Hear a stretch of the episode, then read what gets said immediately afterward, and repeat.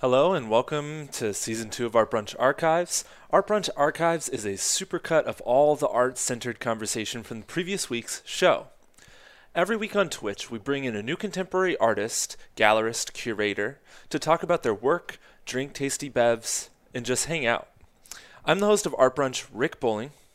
Shortly, we'll be joined by my co pilot, Jake Leach. The most recent Art Brunch episodes are exclusively on Twitch for two weeks.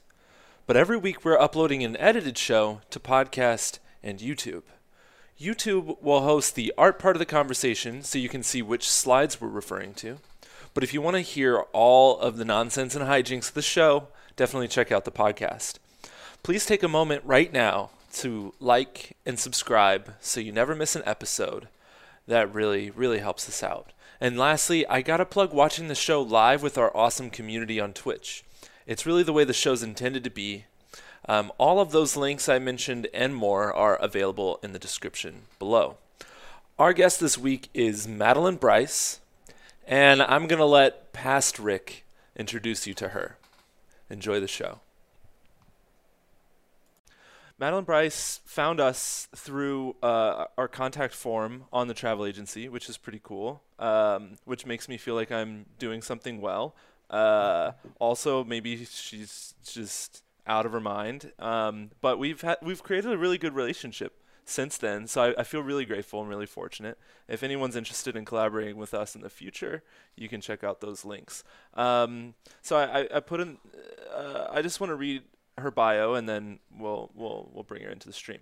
So Madeline currently lives and works in Kansas City out of her home studio and workshop space.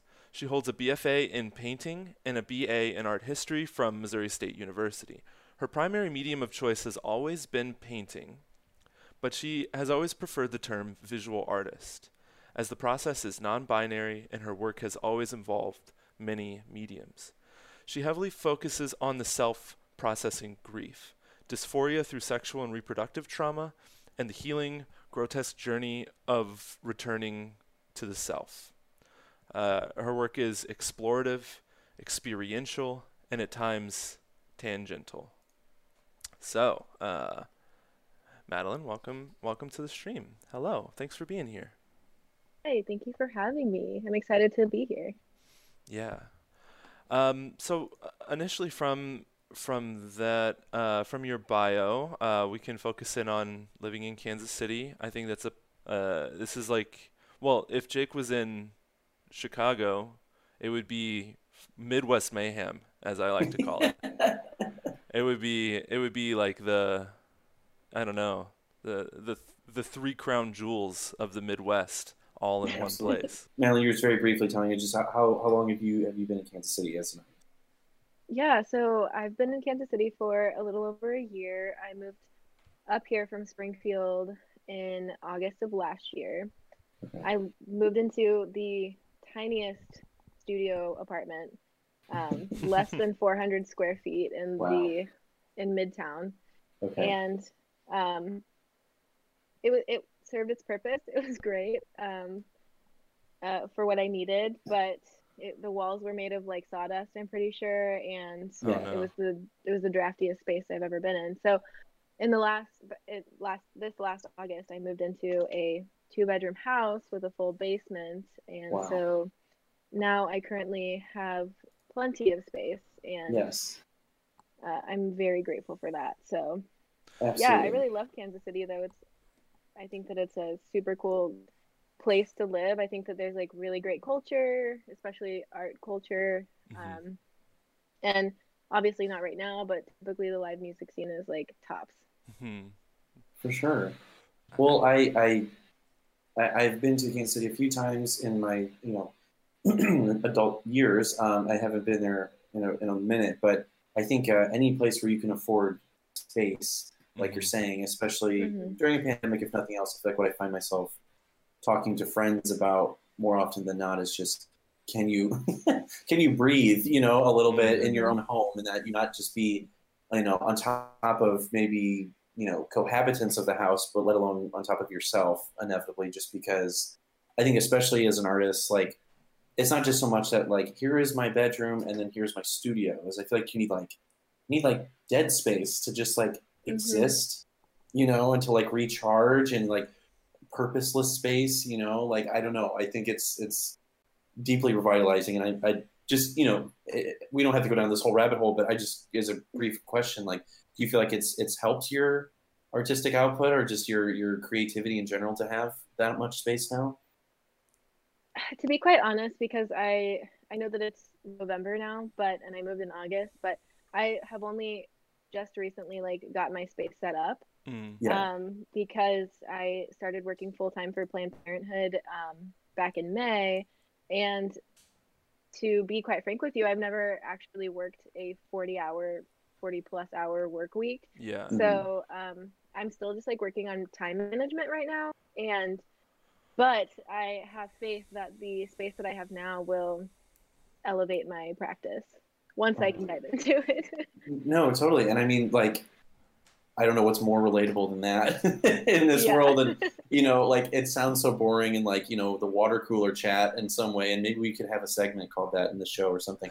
But, uh, you know, but that is the real work, too, of like, you also just want to come home and, like, not make art and just Mhm. watch TV and hang out with your cat or something, you know, it's just like, I, but that's recharging the batteries, obviously, you know, so Mhm. it's not just, you know, even though it's like people that make incredible art and seemingly very prolific, just like you, I have to tell you, as someone who struggles with, you know, consistent creativity, it does make me feel good to know that like we're all humans. Oh, And- and it- absolutely. yeah, and we'll and we'll get to that. You you will you know. It, we're, we're all motivated to get those spaces set up, but like you know, sometimes you just want to chill a little bit, you know. and- Mhm. Yeah. I use this to- time. I use this time to like um, brainstorm new ideas, um, especially because I just had a, a solo exhibition in July, well, July Mhm. through August, and um, for me, I like to take time to reflect on like how that show went, like what worked and didn't work, what what do I like about my process, my work right Mhm. now, and what like which direction I want to go next. So for me, it's just like downtime to really like think about how um, how I can create in a new way next. Mm. Is, Gotcha. is Yeah. this uh, a first time that you have had your studio in your home? No, actually, um, aside from college, I have always worked out of my own house. Okay. Um, I've never had like a separate studio space. Um, I've been lucky in that, or I've just been able to find ways to create space Yeah. in my home. Um, in Springfield, the cost of living is like next to nothing, so I've always just been able to either have like an extra bedroom or any like some extra space just to make.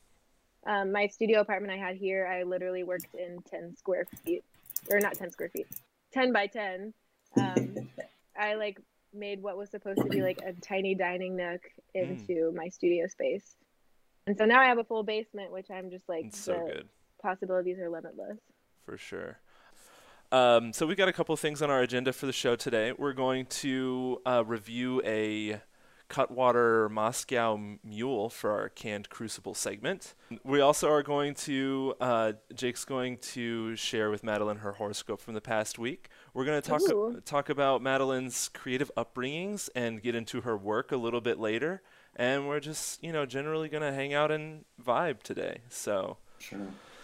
So yeah, I think um, I think it might be time to to Bev. Let's bev it. You want to Bev? Okay. Yeah. Rick, I want to say um, we can do this live or not, but um, I always forget that there's excellent copy Yeah. on all of these cans. No, that's exactly what's next.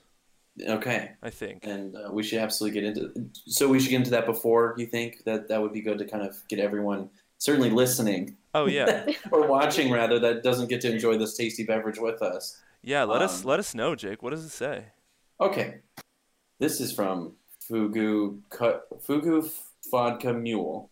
Is is Fugu like a sub brand of Cutwater? Anyway, Dude, I don't know. It freaks me There- out because fugu is the name of the deadly pufferfish dish. Right, which there is like, you know, in in outline of on the can. Or oh, wait, I'm supposed to do what is isn't this like what makeup tutorials? It's like as you can see, um, the Fugu can. Okay, so anyway, this excellent copy says the following: a mule with a kick. Here, I'm gonna get really close to the mic. I won't blow it out. Ginger, a splash of bitters, and a hint of lime makes for the start of an unforgettable mule. We mix in our exceptionally smooth, award-winning Fugu vodka, and and the party really gets started. Yeah. The end result is spicy, bold, and ready to enjoy from our copper-colored can. Oh, that's right. Woo! Yeah, the Yeah. whole um, the whole like copper Moscow Mule thing is really interesting. So Yeah. the there were just like a a group of I think they're like I think the the lore is like there's a group of brothers who bought like a failing copper cup company and part of their like guerrilla marketing technique was to get to like get bartenders to make this drink only in copper cups and then over time it's just like become synonymous with the copper cup and I, I i'm sure they're they're pretty well off at this point They did it. They really knew what they were doing, yeah and it's it's taken off. So good to them. okay so we're gonna get some group pops okay. well let's see if you can actually get a pop this time jake Okay, I'm gonna try it real far away because okay, last week I tried to do this can and it it I, it blew my mic out every time. So we'll see. Okay, here we go. oh there you go Did you hear it? there Was you it go good? yeah it was Okay. good it was good Good, good, good. Ah. Okay.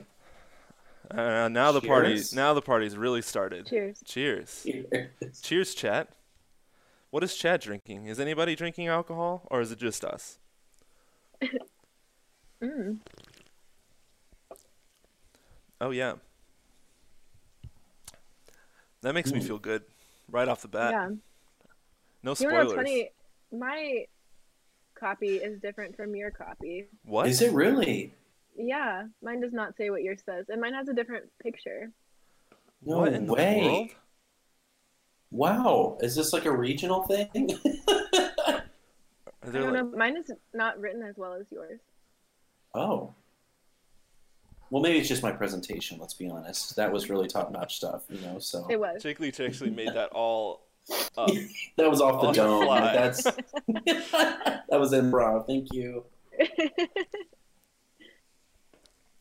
Hmm. That's pretty good. So we rate these uh, with five metrics, and you rate you rate them on a scale of one to a thousand. Um, so the, As of recent. as of Thanks. recent, yeah. Yes. Um, so the the metrics are flavor, aroma, mouthfeel, thought, and emotion. And um, we can start with, with flavor whenever whenever y'all are ready. Okay. Madeline, you're the guest. Please, we'll have you start Okay. with flavor. Me take one more sip.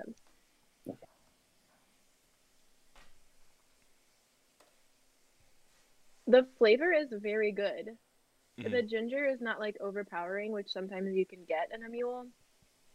Um,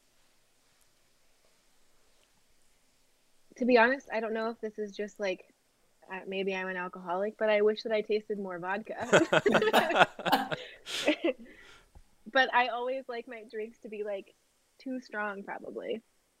And, and do you like the taste of vodka, or do you like like what the presence of more vodka does to the overall thing? Maybe a little, maybe a little bit of both. Um, Okay. I think that you can you can taste it just slightly. Mhm. I mean, my can says there's one and a half shots, so that's like more Oh. than normal. Wow. Yeah. Um, I think that's actually a good balance taste wise. I, I think that I could stand for more vodka, but again, I like them strong. Mhm. Yeah. What do you think?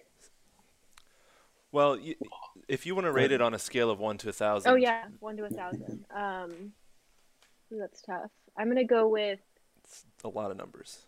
I'm gonna go with like 890. Eight ninety. Wow. Coming Yeah. in strong with an eight ninety. Yeah. Can a credit score Um, even go that high? I I should know that as an adult, but I don't. Um, I know 740 plus is great. So 890, that's you're buying a house. I tell you what. Oh, they're good. Yeah.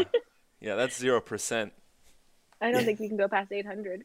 Is it? But 890, it's like so good. That's that's- A, pl- A plus plus. Off the Um, scale. Yeah. Okay, flavor for Jake. I Uh-huh. would say it's just okay. So Cutwater so far, whatever they do, they just like that is that to a T. Uh-huh. And I think to do that in a can is actually pretty exceptional. Right. And I imagine so consistently. So I, I really got to give it to him for that. Um, but I will say, and never. I see because it's canned, so the can is not going to be Mhm. as fresh as a real one. But in terms of the fact that it was in a can, I'm gonna go. I'm gonna go. I'm gonna go 850. That feels really good to me. I Cool. think that they've really earned it. Yeah, I, I mean, I've had some bad experiences with some cutwaters. Let me just say that the tequila margarita uh, was terrible, and Yeah. I didn't enjoy it at all. Uh, the Paloma was like a solid, solidly above average, um, Yeah. but not exceptional. This though, this is like right up my alley. I can, yeah. I could do this for a night. You know, I could I could go into like a phase of where I was the Fugu vodka mule guy, brought it brought it to parties. Uh, Yeah. It's a little. You little are certainly muling them to all of us for Yeah. sure. You are the you are the fugu mule. yeah. So I'm I'm I'm right Mhm. there. I'm right there with y'all. But I I'm gonna have to go. I'm gonna have to break the 900. I'm gonna oh, I'm gonna go 910. Wow, Yeah, I'm really into it. I think it's that's great. cool. Everybody should go pick it up. Um, questionable category next aroma. Kind of smells like Pepsi. You're hundred percent. Wow. absolutely. Why does it smell like Pepsi? Why is this?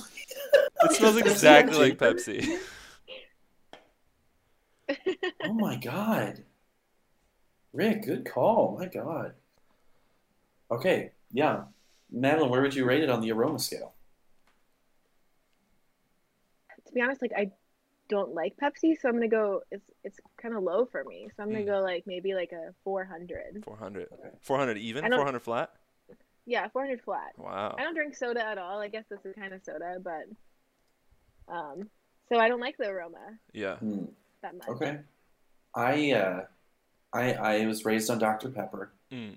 Um, my family honestly seldom drank alcohol, so being an adult drinking alcohol, I'm probably like considered an alcoholic to a lot of my family members co- compared to zero, basically. Anyway, point being is I am I am more of a connoisseur of soda, I would say, than any beverage on this planet. Uh-huh. And uh, this Pepsi scent, I I like. I wish I could maybe get this as like a cologne or something, or some Yeah. sort of uh, uh, eau de toilette, I think as it's known. Um, so um, I'm gonna go with uh, that's a 750 for Jake. 750. That's That's, that's, a good credit Wow. score right there. Yeah, that is. Yeah. That is. That's something we can all hope for. Yeah. Rick, how about you? Um, yeah, I mean, there's. I don't drink Pepsi. One time I, I drank Diet Pepsi and vodka because it's all I had and it was really bad and it tasted Oh, just no. like alcoholic soap. Yeah. Um, I so would do that. there's a little, a little, just a tinge of fear there. But mostly what I remember is, you know, I drank soda as a kid. I was a soda Yeah. kid for sure Me too. and uh, Pepsi was the soda of choice in my household. Pepsi Mhm. products, not just Pepsi, but you know we, we weren't like a Coca-Cola household. Um, there was a lot of Pepsi kind of coming in and out of the out of the crib. Um, but so yeah, it gives me some nostalgic vibes without the shame of drinking a Pepsi, uh, which which I'm into. So again, I'm I'm right up here, 880. Wow. I do just want to say, as a, a Pepsi fan, just as a quick side note, um, where do you stand on the cherry, wild cherry Pepsi? Because I'm personally, I think that is the best soda that's available. I'm here for period. it for sure. Yeah, Um, so anyway, I think quick aside. to anything cherry cherry is good. I like any I- any soda added or any cola with cherry in it. Yeah. I do have to agree with that. Like, if I were to be drinking a soda, it would have to be a cherry Mm. soda. Good The for sure. wild cherry Pepsi can looks really good too. Oh, it has never not been cool. Yeah, Back in the day, the wild cherry Pepsi can looked so scary, but so cool. And then Cherry Coke tried to basically copy them, which is just like, stay in your lane, Coke. Okay, like don't don't don't even try. Um, and I will say I did at one point throughout my childhood. I refer to it as wild chi pep, um, which I, I don't know what regret that- saying out loud now. But anyway, um, What does So- that even mean? wild cherry chi pep Pepsi wild chi pep. You know, that's just what you call it. You know? said it. You said it so much you needed to abbreviate it. I did. I was like, I got to get make this faster for all my friends to understand. So, big fans here. Good. Okay. Great. um, did we get? Okay. Let me check my notes here. Okay. The next. The next one is is mouthfeel.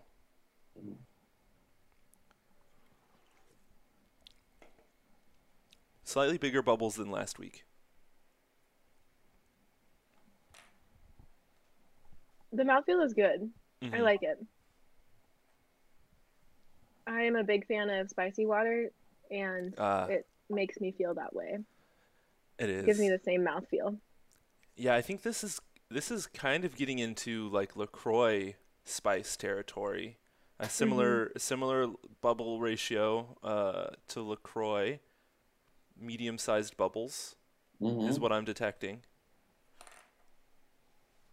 Yeah, absolutely. Do you have a number, Madeline? It's a good mouthfeel, so I'm gonna go with like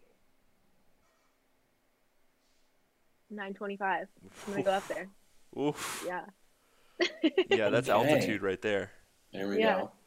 go. Um, mouthfeel feels great. Light to me, spicy, not too harsh. I'm gonna Mhm. go 888. I'm gonna do a Rick number and go 888. Yeah, that's a good number. Um,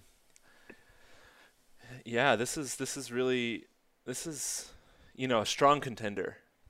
It, one thing's becoming clear as we're halfway through the rating that the uh, Fugu Vodka Mule by Cutwater Spirits is a strong contender. Uh, not quite, not quite, um, you know, spicy Bloody Mary levels, but it, it is wild. it is quite the con- contender. I think um, what I really like about it is I couldn't just completely bang these like one after another. Like I couldn't Yeah. I couldn't chug one of these. Like it, there's a little bit of a stopgap. Uh, it's like sometimes if a alcoholic beverage is too smooth, like uh, orange vitamin water, one of the smoothest beverages I've ever had in my entire life. It goes down so smooth, and and I just found myself all the time eh, when vitamin water was cool and I was drinking it, that if I got an orange one, I would always drink it too quick Yeah, because it just just slipped right down. Um, the this one, you know, you could you could definitely chug it if you if you had to, but it doesn't lend itself to that. It's it's a it's a good it gives me a good cadence. So yes, also I'm gonna I'm gonna crack the 900 as well. Give it a 910. Beautiful. Two more categories here. We've got thought and emotion. Uh, T Green Girl says we should discuss vanilla Coke. That she's a fan Oh. of vanilla Coke. Interesting. Not as familiar with the vanilla world personally, I hate, I hate vanilla and soda, me but too. I love honestly. T Green Girl. I didn't want to say it. I was too too ashamed. I hate it so much.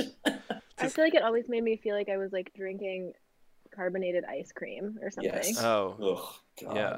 So if you're in the chat and you're thinking about saying something, uh, don't because we're just going to completely disagree with you. How dare you? Honestly.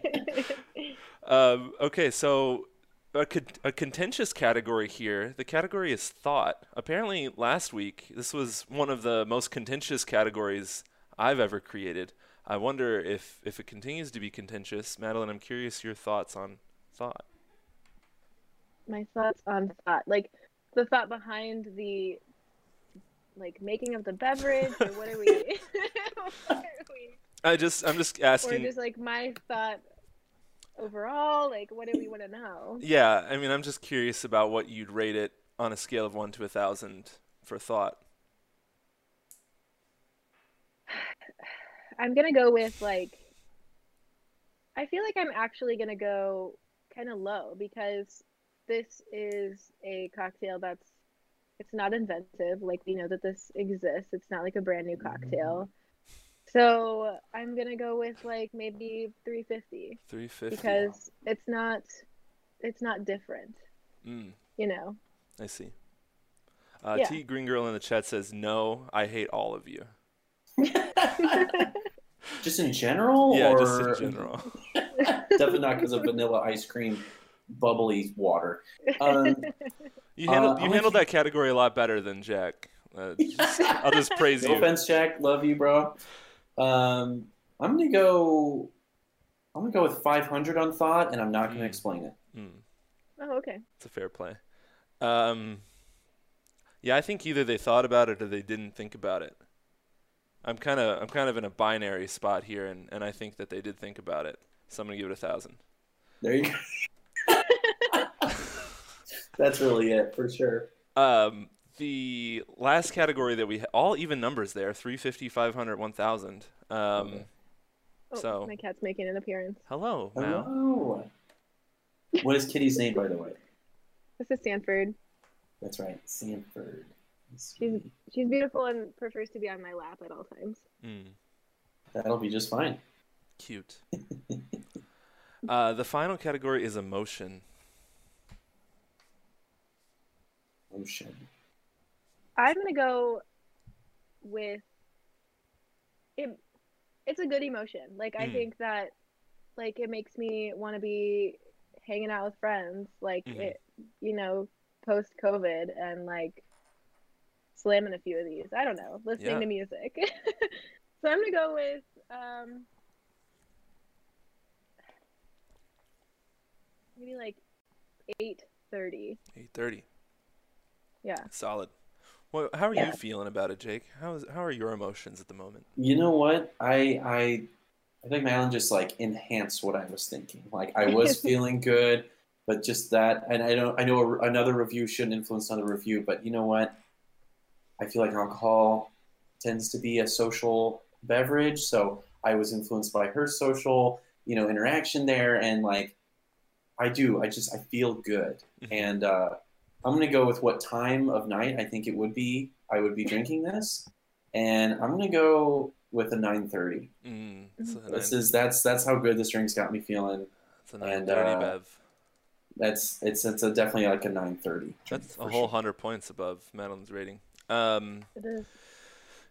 yeah yeah you know i'm i'm feeling i'm feeling good i'm feeling good in general you know i'm feeling Mhm. just a bit a bit relieved i'm feeling uh had a good day yesterday having a good day today having a little mule most of the time like a, a margarita is a beverage that i've had bad experiences around you Yeah. know like i've had good experiences around them but i've had bad real bad experiences around them uh, as far as tequila and, and margarita.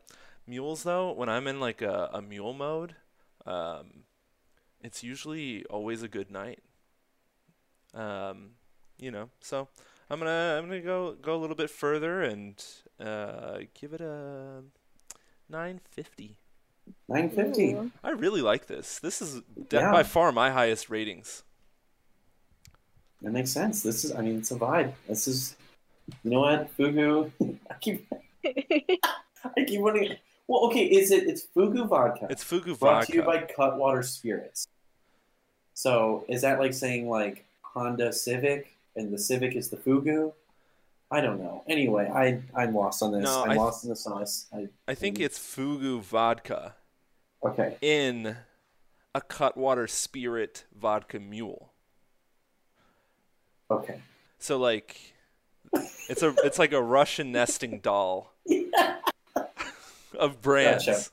You know what? As long as you are able to find one of these five words at some point, like Uh-huh. googling, uh, you know, which Target has this, and you can find it somewhere else. What does it matter? I guess at some point You true. know, Just start typing so- words in and. we'll find it at some point. All right. Well, that was great. Thank you all for um, rating this. Thanks to everyone in the chat following along. Uh, I think now's a good time to take our first break. In the previous segment, we had a delicious vodka mule, which um, ended up scoring an amazing score of 797, uh, which is inconceivable to me. Um, but but yeah, so we're gonna get back into it here and get into some of the art-centered conversation around um, Madeline's work. We're gonna go through a viewing of her work, and if you all think of any questions um, for her, uh, please leave them in the chat, and we'll get to them kind of as we go along. Um, so welcome back, everyone. But um, a place that I like to start that I think is is uh, a really fertile ground of understanding you, Madeline, is like I just I'm curious of how you think about your creativity as a child and where some of the creative impulses started or, or ways that you expressed your creativity when you were young. Yeah, so I was um, for as long as I can remember. I feel like this is how every artist starts there, talking about their childhood. But I was always like just drawing and coloring and wanting to like make anything and everything. Mm-hmm. And I feel like that transfers well into my adult life because that's exactly how I approach everything still. Um, but in like elementary and middle school and high school, I w- did every single art class that I possibly could. Um, and I remember like my first um, experience with like exhibitions, if you will, in elementary and middle school. My teachers would pick this would always pick my art to hang in like mm. the all school art show at the Springfield Art Museum. Mm-hmm. And um, just like going with my mom to see my work in a museum was like the coolest thing to me. Yeah. And then just to see everyone else's like my age and then all the way up through high school, all of their work, I was like, this is a really cool feeling. Like I want to tap into this. And um, just like all through high school, I took every single art class I could. I was just like, I always wanted to just be like making anything. Yeah. Um, and then I also was very much a choir girl. So I was in uh, choir all through high school. Mm-hmm. I actually started um, college as a vocal performance major, which is wow. strange. But then I realized that that was not for me, and I swapped to a different art practice. yeah. And yeah, so I don't know. Like I, again, I feel like it's like typical artists to say that they've just always been making, but I've just always been drawn to it. Yeah, I think that um, one of the things that you bring up that I like to touch on often, or that often comes up, is that like you have uh, an innate draw to that type of making, but then also for a lot of artists in their formative years, they had environments that responded positively to their creativity. And that's something that I see uh, really consistently across um, all of the artists that we've talked to here is that like you had this opportunity to show your work in in this place that was like reflecting your value or like reflecting the value of of this experience um, that you're having. And and it seems like that also kind of went into uh, or came from family and and other parts of your environment as well. Yeah yeah absolutely. Um, my mom always supported my any artistic endeavor that i went on. And um, even now to this day if you go to my parents house mm. she has she has my artwork hanging up all the like from elementary all the way up through high school and even now um, so it's kind of like a a shrine of my work through the years and i'm i'm always just like mom like just take that down like you don't need this this floral alphabet I made in high school hanging in this room. Like, yeah. I can make you something cooler now. Uh-huh. Um, but she's like, no, but you made that, and and it's here to stay probably until I die. So, I yeah, I, I, she's always been a big supporter, and most everyone in my family has been a huge supporter of my work. Um, financially, maybe not so much, but they mm. they still think that it's amazing that this is like an outlet for anything that I want, you know. Yeah. And what was what was the so coming from the mid-sized city that St. Louis is, I think about Springfield, Missouri, and, and think of it as kind of like a smaller, a smaller town um, energy. And I, I'm curious, like, if you felt if you had a community of, uh, and I could be totally off base here, but I'm just curious about your community of fellow artists and and kind of like the general uh, perspective of art making in in your community?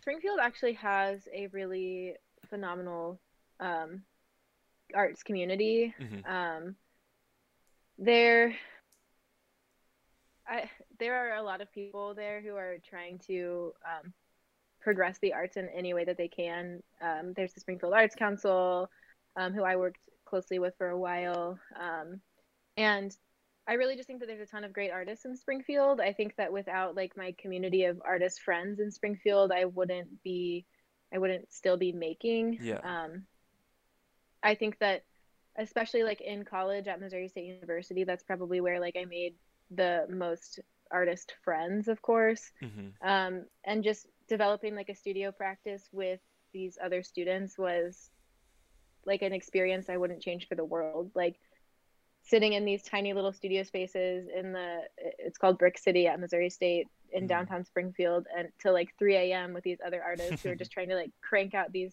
paintings or sculptures or what have you just because they have a deadline tomorrow and that feeling is just like an incredible feeling to me. I, i'm i miss it so much. Like i wish that you could I, I remember thinking like once i graduated i was like how am i going to get this sense of community outside of school? And i Yeah. it's it's almost impossible. Yeah. and like i don't know. I i missed it often. Like moving to kansas city i feel like was an, a great move for me. But i do miss the sense of community that i had in my 27 years that i spent in springfield. Yeah. Absolutely. Well, and I'll say just as someone who's like grew up in St. Louis and then moved to Chicago, like I very much, you know, and actually being in St. Louis as we speak, uh, I've been Mhm. reflecting since I, I've been in town, just kind of like every time I come back to town, like, man, there's a certain, a certain like camaraderie that you know, which, you know, happened to be just because you certainly had a positive experience and I, I definitely had one here. And it kind of doesn't matter where that is, but also at the same time, it 100% does. You know, it's it's like that very much zero one hundred percent thing. And um, I I guess like do you do you feel that like are you excited for like what could be next and like a new version of that, or is is there a kind of a inevitable loss that comes with not being in school anymore, but also honors it in a way? It's like because it was so special, it can never be done that way again. You know what I mean? Uh, I I do think that I'm excited for what comes next. I mean, I've been out of school for a while now, but I have only been in Kansas City for a little over a year, and um, but I do feel like, especially with social media being so um, present, that like I haven't lost that sense of community from Springfield. I still feel like I'm very much in contact with everyone who was like my base there, and and and because we have social media and Instagram to critique each other if we want to respond to the work, I think that it doesn't feel that I've lost anything moving here. Mm-hmm. Um, and it only feels like I'm expanding, if that makes sense. Yeah, and And there's I a- think that, well, I think that social media is also great for, because you you guys might feel the same way, but like you probably miss critiques. Like I think that that was so beneficial to growth and process, practice, what have you, Mm. and um, you just don't get that same feeling outside of uh, school. So that is one thing that I do miss, but I think that social media can provide some sense of that. I mean, granted, your followers typically are following you because they enjoy your work and they're not probably going to like type up like, this is shit, like try something different. like, um, Yeah. they're probably going to respond positively to your work, but to some extent you can ask for some some sort of feedback that's more than just like wow awesome you know and i think that's cool there, that culture should start of just the pure criticism uh, follow. Yeah. Just like every time someone posts something, you just type a whole paragraph on every single work. You're like, I, I don't, I'm not saying I like your work. I'm not saying I hate it, but I'm gonna tell you exactly how I feel about it. I'm, Uh, i'm down to start that with you let's do Yeah, it Yeah, let's do it. I'd be really terrified if my uh, if the critiques that I had in art school were some way recorded and shared and stored on the internet forever because I said yeah. some really terrible shit to Wow. some really terrible artists. Um, and and uh, and yeah, I think I think that that is a, a a formative way of like you know getting having like the hard conversations and I find that that piece in particular is is some of the most difficult to create later in your artistic practice. Like school is like kind of the last time that that's going to come to you and and then moving forward like if you have a if you have some over somebody over to your studio from the gallery or or or something, most of the time, like if they don't like your work, they'll just go through the motions and like just never call you back or or something like that. But but there are ways to facilitate like highly critical studio visits as a you know as a professional artist. Uh, but they're some mm-hmm. of the mm-hmm. most difficult to create. Yeah, I totally agree. And something that I've been doing, of course, not recently, but when I travel, I again, thanks to social media, you can reach out to artists you know that live in the area that you're mm. traveling to. And um, I have been known to reach out to any artists who I've admired, followed, what have you, and message them and be like, hey, I'm going to be in your city for like five hours on this day. Can I mm. come visit you and see your work? And uh, of course, I get some no's, but I have gotten some yeses, which I think is cool. And then then you're building your community even more. Yeah.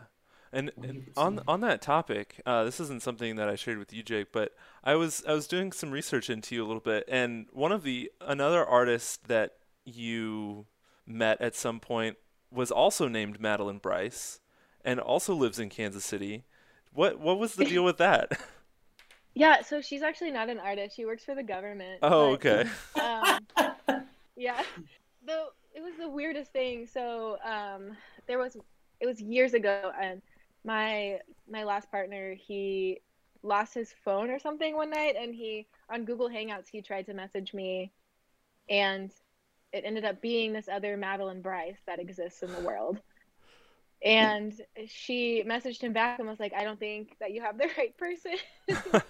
um, my name is also Madeline Bryce. And I, I think that my like ex never ended even ended up messaging her back. But this got her thinking and she ended up finding me on Instagram and started following me. And uh, she actually lived in Northwest Arkansas at the time, and I was okay. still living in Springfield. But then I guess she got a job here for the government and moved to Kansas City. And I was like, one day I was like, hey, I'm gonna be in Kansas City. Would you like want to go to the Nelson for a date? And we ended up hanging out. And uh, before long, that's I moved up here, and then we became friends. And now I have a good friend named Madeline Bryce also, and it's very weird. It is not something I have even remotely experienced. And if I met another Jake Leach, and I, I think I don't, I, I've known like a Jake Lee. There was a mm-hmm. there was one of those in my high school, and we would have our occasional moments in the hallway. I'd be like, "What's up?" And he's like, "Hey," and we're always next to each other, you know, at assemblies or whatever, like you know, SATs or whatever. Um, but uh, never like true friendship outside of life. Like that's that's pretty. And then verbatim your name. Is it all spelled the same way too? Spelled exactly the same. For we went through a minute where we thought we were related. Um, oh. We just like didn't didn't know of each other just because like our name is not com- like super common. Yeah. Mm-hmm. Um, and but we really didn't do that much research. We kind of asked our family and like asked around, but nobody was like, no, we don't know anybody up there, or I don't think that we're related. So I don't really know the story, but I think it's cool that I know her and she's a super cool person. So yeah, it, it's ongoing. The story continues for it's sure. like a glitch in the matrix a little bit yeah. for sure. yeah. I love talking to artists about little experiences that they have like that because it, it seems like we all kind of like collect these strange ways of interacting with the world that give us this kind of like sense of meaning or purpose from time to time that feels that feels to me like good research practice for for your creativity. Like whether you sought out that information but just when things start happening like that in somebody's life i think it's usually like a, a good sign that you're responding to stimulus in that way. Mm-hmm. and i'm i feel like i'm pretty um what's the word i'm looking for? Like i'm like we were talking about earlier jake like i'm pretty go with the flow. Like if if somebody or something comes into my life, I'm like, oh, I'm gonna lean into that and see what that's about, and see how it affects my life or in any way. Yeah. Sometimes it's bad, sometimes yeah. well, I, I think like not a lot of artists are overt. You know that that a lot of artists are so extremely cautious because I I think you know I've certainly experienced. I I feel like I'm a very social person but like as an artist, I think I tend to kind of hold my cards close and kind of, you know, I once it feels ready, I will share it with the world and, and tell everyone from the rooftops. But like, if it's still like in process, um, it's something that I, you know, kind of, mm. I, it's it's almost just like I don't want anyone to like not get it, which I think then trips me up to be like, I haven't even fully seen this thought through hmm. um, before I, I shared it with someone. Um, so is have you well so being someone like that going with the flow, like you know, and to speak to the you know like so the Madeline Bryce thing, you know, is like I she's not necessarily an artist, but you it, it can influence your art in some way. Um, has has there been any necessarily you know negative experiences that you feel like you could talk about? You know, maybe not mentioning names if you don't feel like it, but you feel like you've maybe learned from from being so open to influence in your life as a, as a creative yeah, absolutely. Um, I feel like my work is uh, strongly and feel influenced by my relationships, specifically like romantic relationships. Um, and I've had toxic relationships in the past, as most most individuals have. And I feel like I am generally like a trusting person. I want to see the good in most people, and so that can put me in some bad situations at time at times and um, in the past it has been romantically and i feel that that has influenced my work positively because it's it's only it's only like what's the, it's it's only experiences. So like i look at it I'm, I'm now able to like look back on those relationships and be like okay that was garbage but like how can i take it and like run with it? And how can i use what that like terrible feeling was and express it in the way that needs to be expressed. Mm. And that Absolutely. I feel like for me it like keeps me sane um, a little bit. Um, because you probably feel the same way, but like your practice is therapy and so I'm able to take those like negative experiences and positive experiences and just like get them out. So they're not just like stuck up here whirling about. For sure, I I, I think we can go ahead and coin this the uh, the first law of Shrek and art, um, which is uh, you know always better out than in. You know, mm-hmm. so I think that um, I think if if you're not allowing negative experiences to influence your space too, I think at some point like if anything you're i you know maybe not using half of your worldly life to to have it you know influence your work and um, but I also just think that that like shows like a lot of I just think being an artist, you have to like get out of your comfort zone at all times, and especially if expressing like negative things. Ironically, though, is such a safe thing. I think in a lot of ways because everyone experiences negative experiences that are inevitably going to influence any part of your life, um, mm-hmm. especially you know, especially art. So, um, but I also will say too is like I, I, your ability to vocalize it too, I think is a whole other level too. So I mean yeah. that's that's pretty remarkable, I think. Yeah, uh, and Madeline, you mentioned that this is something that you're focusing on right now is is is being engaged in the conversation about your work and, and wanting to share uh, to share more deeply what your work is about because I think it can be read um, a few different ways. Uh, so I guess I, I'm curious as we as we shift into beginning to look at some of your work, um, some of some of the things that you want to share about it uh, before before we start looking. Yeah, so um, I was telling you a little bit uh, before the show that like I think that my work can be processed by you know by viewers in a number of different ways, which mm-hmm. which you just said as well, and um, I think that at least like a lot of the feedback I've gotten it it can align somewhat with like what I'm conceptualizing, but I think sometimes that when I actually do dive into um, the concept behind my work, at least my mo- mo- my most recent work, um, people are surprised, taken aback by it, um, because it's it's like funky in a way, but um, I don't think people realize that it is maybe as sad as it can be.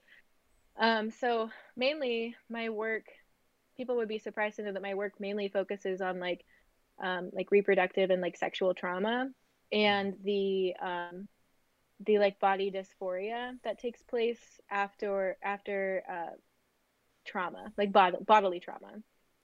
Mm. And um, so my work mainly focuses on um, returning to the self after traumatic events, um, specifically in my case, like reproductive trauma and sexual trauma, and um, the sort of like mental illness, for lack of a better word, that it can cause. Mm. Um, I sort of have tra- like been trying to visually represent the way in which my mind has felt over the last um, two to three years. So the distortion that you see in my work is um, is my own way, literally, of trying to visually represent how I feel. Yeah, thanks for um, sharing. Yeah. And we can move over to some of the work earlier when you were you you said the word garbage and I almost just pulled this this shut up of just like this you know visceral experience of of uh you know the way that you said that just reminded me about about this this work here. Mhm.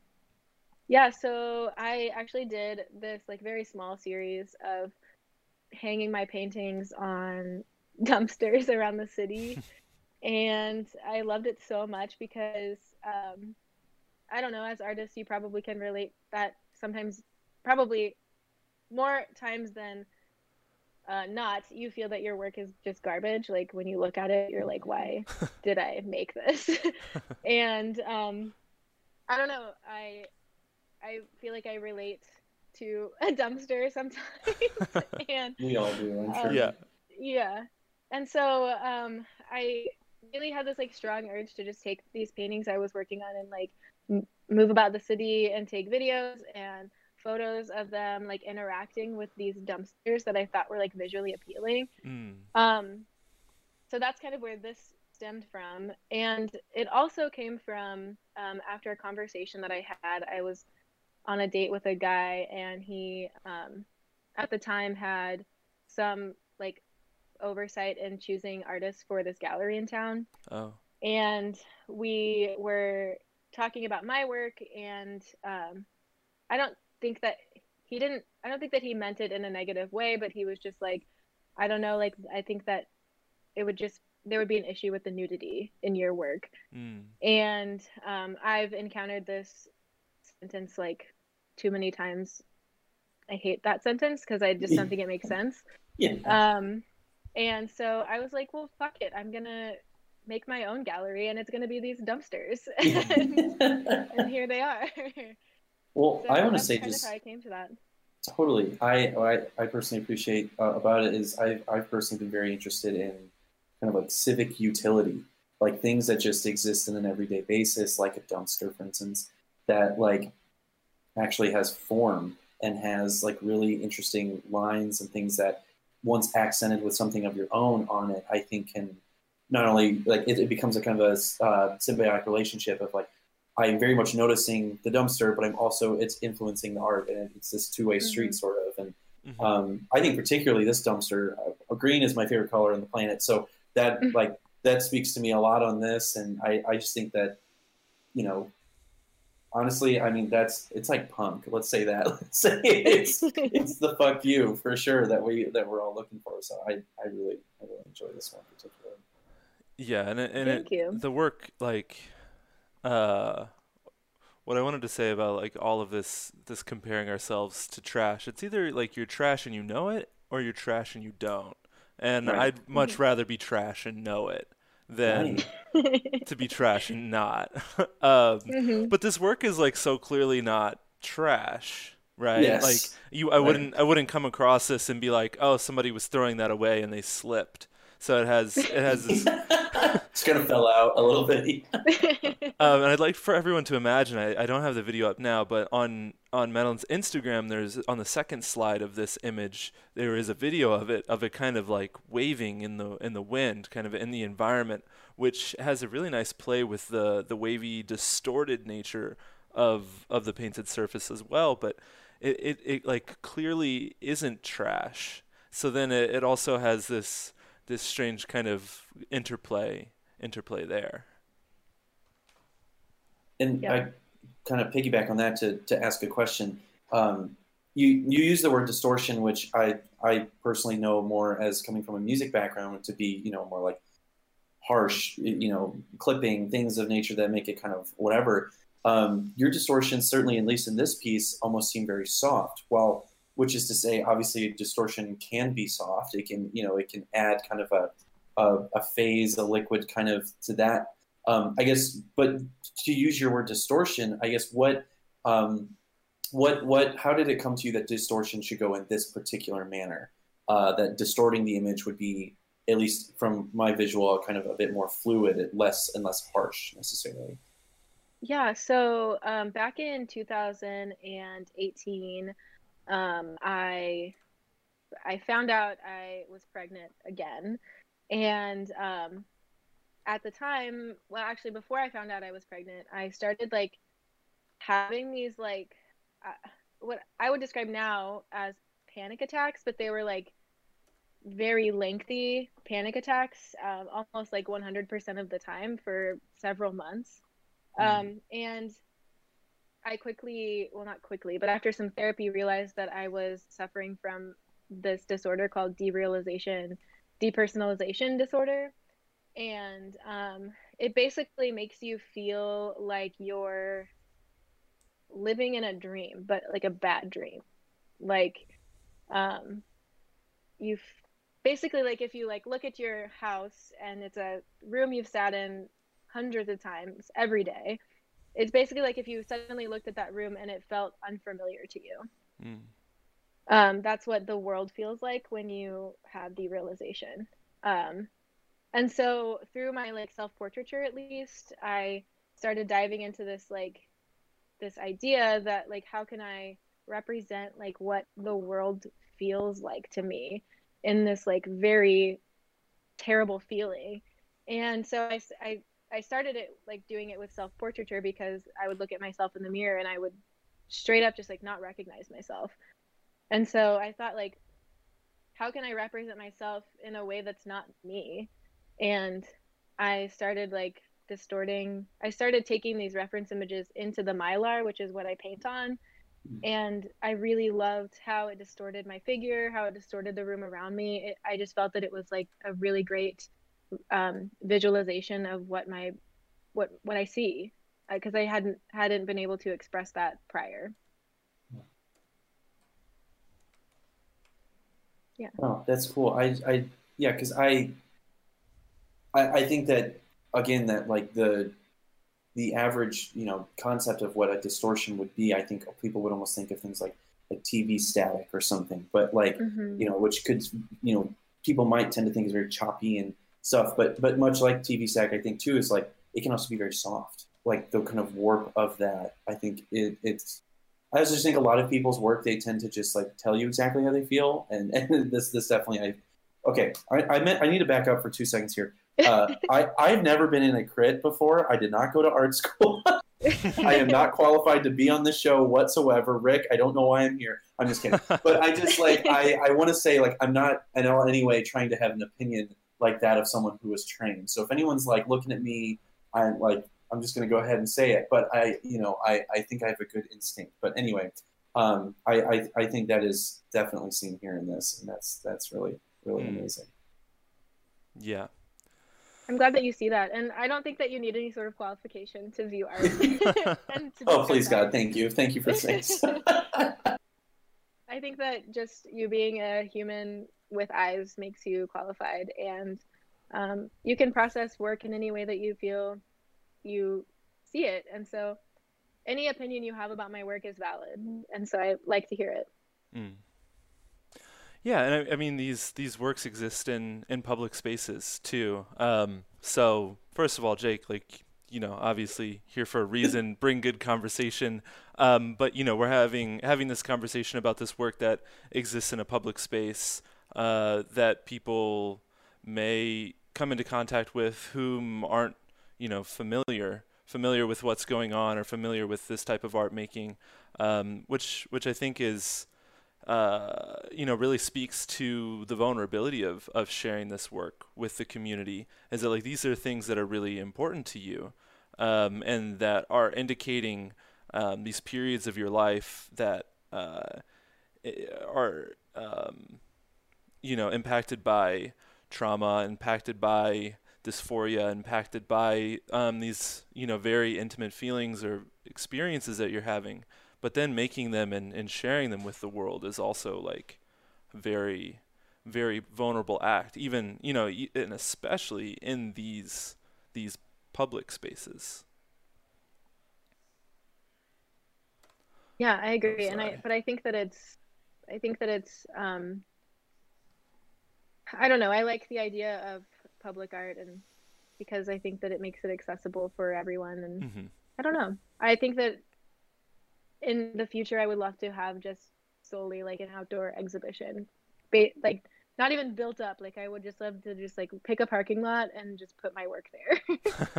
Absolutely. Well, just on that subject, just briefly, because it's it's something I've certainly thought a lot about um, since COVID. Is that is that an idea that you've kind of been more into since that time, or is is that kind of been with you for a while, mm. kind of mm. wanting to just mm-hmm. do almost some sort of guerrilla style, just outdoor outdoor exhibition? It's been with me for a little bit. Um, but it's definitely COVID has definitely like amplified that feeling.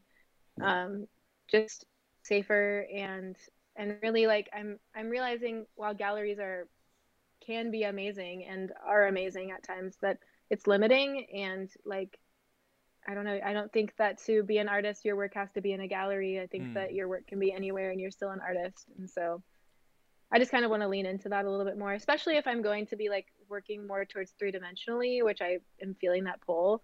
Um, mm-hmm. I think that out outdoor is would be a great place to show that work. Absolutely. Cool. Let's let's check out some other images that you've you've shared with us here of some of the other paintings that you're working on, and then we can get into some of the 3D stuff because I'm also really interested in and how you're shifting from uh, these painted spaces to these 3D spaces. Oh, and, mm-hmm. and one other thing that I thought was interesting is you you started this series as kind of like a reference to um, the feedback that there was too much nudity in your work, and then also like this this painting in particular, as well as this painting, is like not nudity and then mm-hmm. at some point we switch over into this kind of work that then like does become considered nudity but what jumps mm-hmm. out really clearly for me is that the other images seem much more uh, uh, I don't know they they just have more of like a nudity sense to them or, or a different kind of like sexuality to them than this painting does which I think is mm-hmm. interesting mm-hmm. space that you play around with yeah, I think that you're you're right. I think that it's the poses. Like um, this one is obviously more nude. You can see breasts and nipples and everything. like I think what what makes them stand apart though is that like the the poses seem a bit more sexual in the other ones mm-hmm. or a bit more like flaunting if you will um, and this one it's almost makes you sad to look at because mm. there's there's no emotion happening aside from the tears that you see coming out of her eyes. And it's just a blank stare off into the distance. Mm. No pose, no nothing. So I think that it just makes you question like what exactly is going on. In, in this piece at least, in my opinion. Um Sorry. No, go ahead.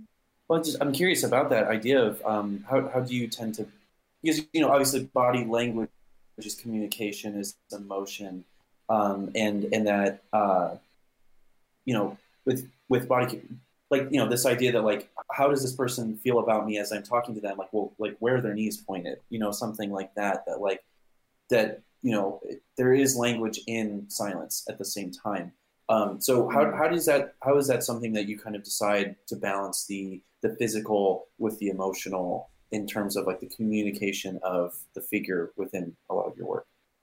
Yeah. So this piece in particular is um, of my sister. It's not a self portrait, and the the second one that's it's called like it has the mad tattooed on the butt. That one is also a portrait of my best friend.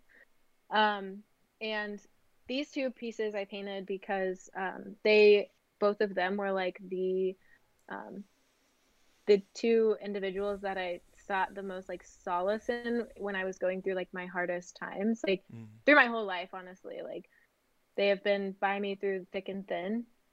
And so both of these images I painted um, because I sort of wanted to make uh, a shrine to them, if you will, and I also wanted to still um, exemplify like my my own mental illness, if that makes sense, with them.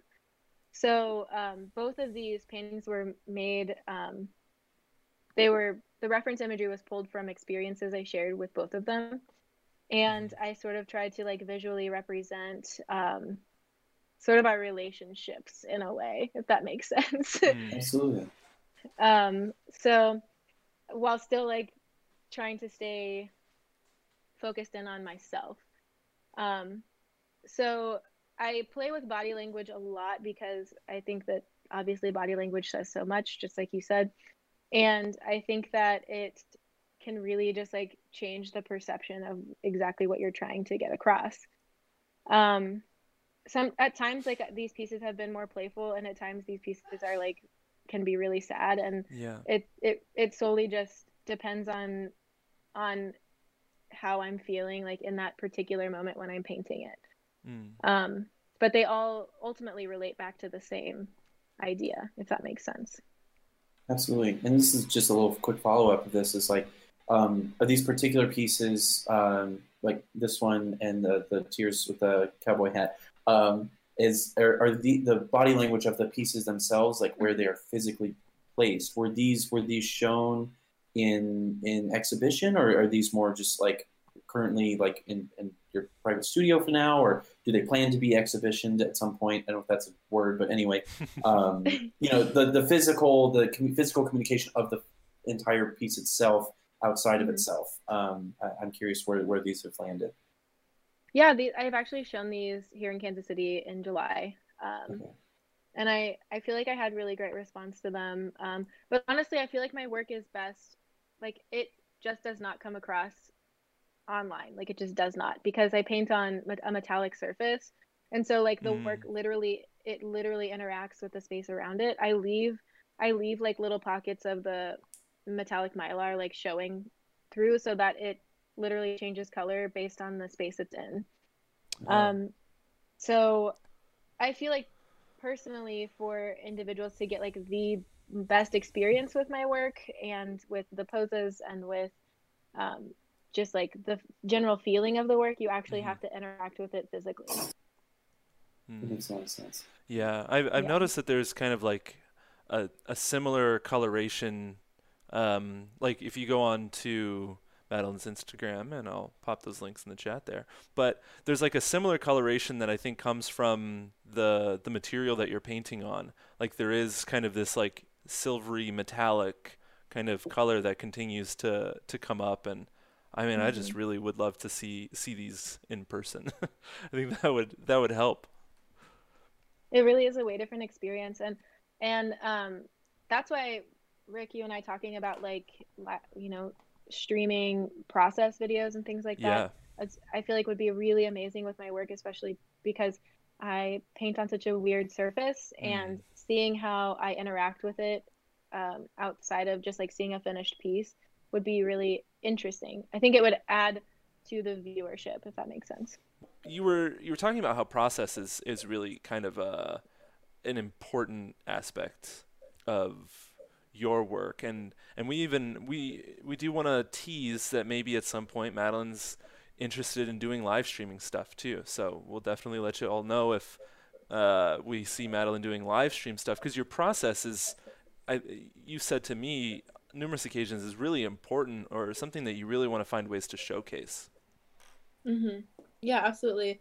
Um, I think like from from like conceptualizing an idea to actually like having a finished product, it goes through like multiple steps, and um, I think that it would just be really cool to be able to show that process to anyone who's interested. I mm. did like a little poll on my Instagram the other day and I was like, what are you most interested in seeing from creatives? Like what do you want your favorite artist to show you? And pretty much like almost everyone was just like process. I'm most interested Mm. in process. And I was like, oh, that's so interesting because in my head, I'm like, people just want to see the finished product. They just want to see like a cool piece of art and be like, hell yeah, like, and then move on. hmm But apparently, it's not that. And individuals are more interested in how I get to the finished product or how everyone gets to the finished product. Yeah, and and and that's that's like a position that we take here at the travel agency is um, that being able to uh, create communities around the process side of art making, I think is really important because so much of what contemporary artists do is process. Like so much of it is Mhm. process, and so much of it is process oriented, and you sometimes can get a sense of that seeing the finished product, but I don't know. I, I have a sensation, at least in my work, that the direction of my work is moving away from product and moving more into process or being able to instead of just sharing the process more and more being or instead of just being able to share the product more and more just finding ways to share that process with people I think so too. Yeah, I think that we talked on a previous uh, uh, episode, I guess. Um, but like, you know, I think that like Instagram, despite it being kind of rinsed in a lot of ways, and people feeling like it sucks and is maybe the a root of all evil in, in the art world sometimes, but um, I feel like stories themselves are almost predestined to be the the work in progress space. You know, is that if you can kind of execute those two spaces, but at the same time, you know, why not have that? Your posts could be your work in progress, you know, and I, I think that access is like the biggest possible plus that can come from something like social media to be that.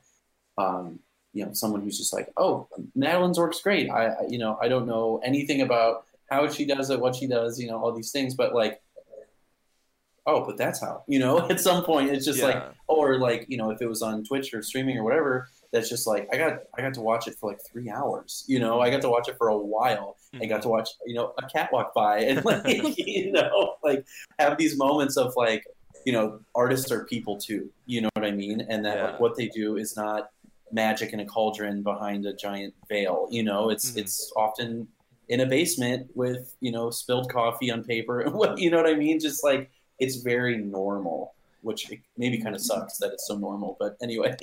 and and and that also gets to like what you were talking about earlier, Madeline, of being able to like really express where this work is coming from or or the experiences.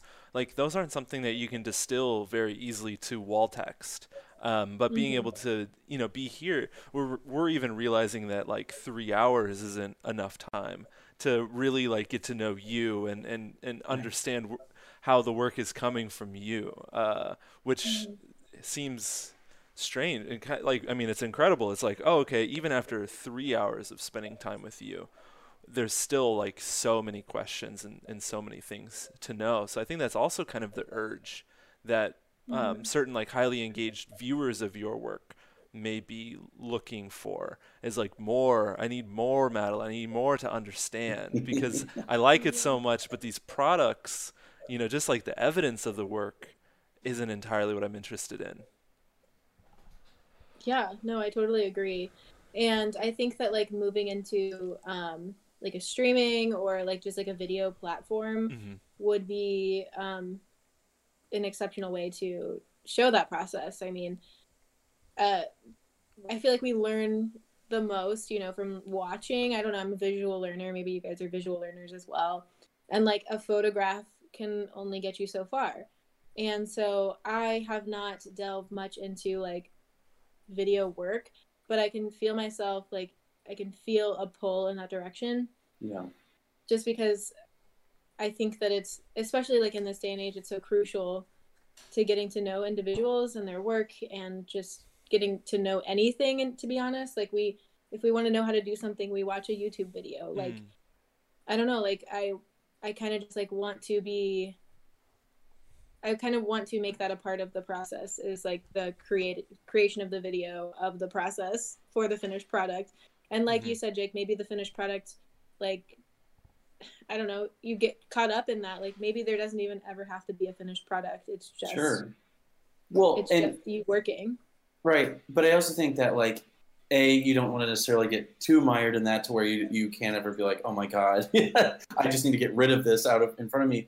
But I, I think the idea of like art, you know, kind of talking about streaming too. I think that um, artists that do feel comfortable enough to show their process, uh, at least I'm personally, uh, I, I would think kind of owe it to their their audience. You know that like Mhm. and if you feel comfortable enough to share your process that like what you're able to give to the world like i almost feel like that's like a superpower like my superpower you know like that if you could feel like comfortable being that vulnerable and just being like let's have a chat you know and and and here's here's what i do and and, and it's you know here's some music i have on in the background you know maybe some devil's wear devil wears prada whatever uh, I, I know that's what rick does so it Oh, makes yeah. sense but um, you know, I just I feel like in a way, like you owe it not just to the world, but to yourself to to uh, to see that through. You know, because it's it's a gift. I think what artists give when they when they show their process like that. Mm. hmm Yeah, I agree. Like, and Rick has been helping me, um, like figure out ways that it, like, what it could potentially look like. Um, so I think that's exciting. I don't know. That's, that's an exciting prospect because I get really like hung up in the, like, conceptualizing of like how do I make this, how do I like show everyone the process and like it still work. I don't know. Totally, Yeah, it's a mess. Um, so so it's a I- beautiful mess. I uh, yeah, I mean, I, I hope you know I don't want to tease too much, but hopefully we'll we'll find ways to continue to work together and, and help you share your work in the future on the travel agency, um, i- because like that's that's really what it's all about is is uh, figuring out the best ways to have the technology and the, and the social media channels reflect you. That's that's the hardest thing to kind of come to is like what does not like what does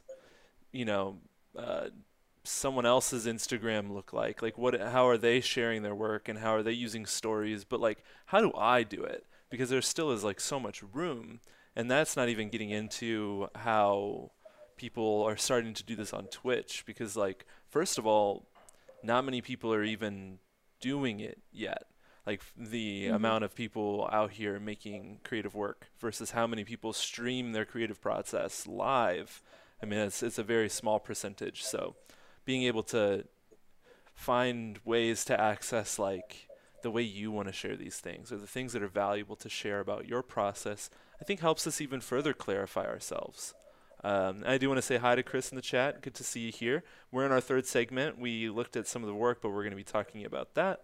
And we're also here with Madeline talking about process and, and all of the the various different ways we as artists interact and interface with the world, which is what it really is. It's it's a it's a method of interfacing, and um, there's so much flexibility in that, which I think is really exciting. Uh, there's still so many options and, and ways that we can start to interface with these different versions of Mhm. technology. Yeah, absolutely. And it's kind of overwhelming at times. No. Yeah, that's well, true. Uh, well, Rick, just you said like it's a beautiful mess. You know that it's just like it, it's it's too maximal in a way. Even though Instagram, I think, is very minimal. And I, you know, my quick little quick little side bit is I, I do think maximal internet is on its way back because I think we need more space as artists that we can't just shove everything into a little, you know, square or rectangle Right. on, on Instagram. Um, but I, I think that, you know, there are no rules. There's no rules. And if Yeah. they say there's rules, then they're wrong. you know, that's just yeah. that's that's the rule. So um, Yeah. So, funny thing, I've, I've been thinking about this a lot. And Chris, yeah, no worries that you're late. We like to ex- express to people that they can come and go as they please. This conversation works if you're just showing up now, or if you took a break, or if you have it on in the background. Any way that y'all want to be here and participate, we appreciate. Um, yeah, something I've been doing on Instagram recently is is just like shoving as much information into images as I can. It's like you take a look at my uh, the travel agency's feed, and a couple of posts have been a bit more minimal recently.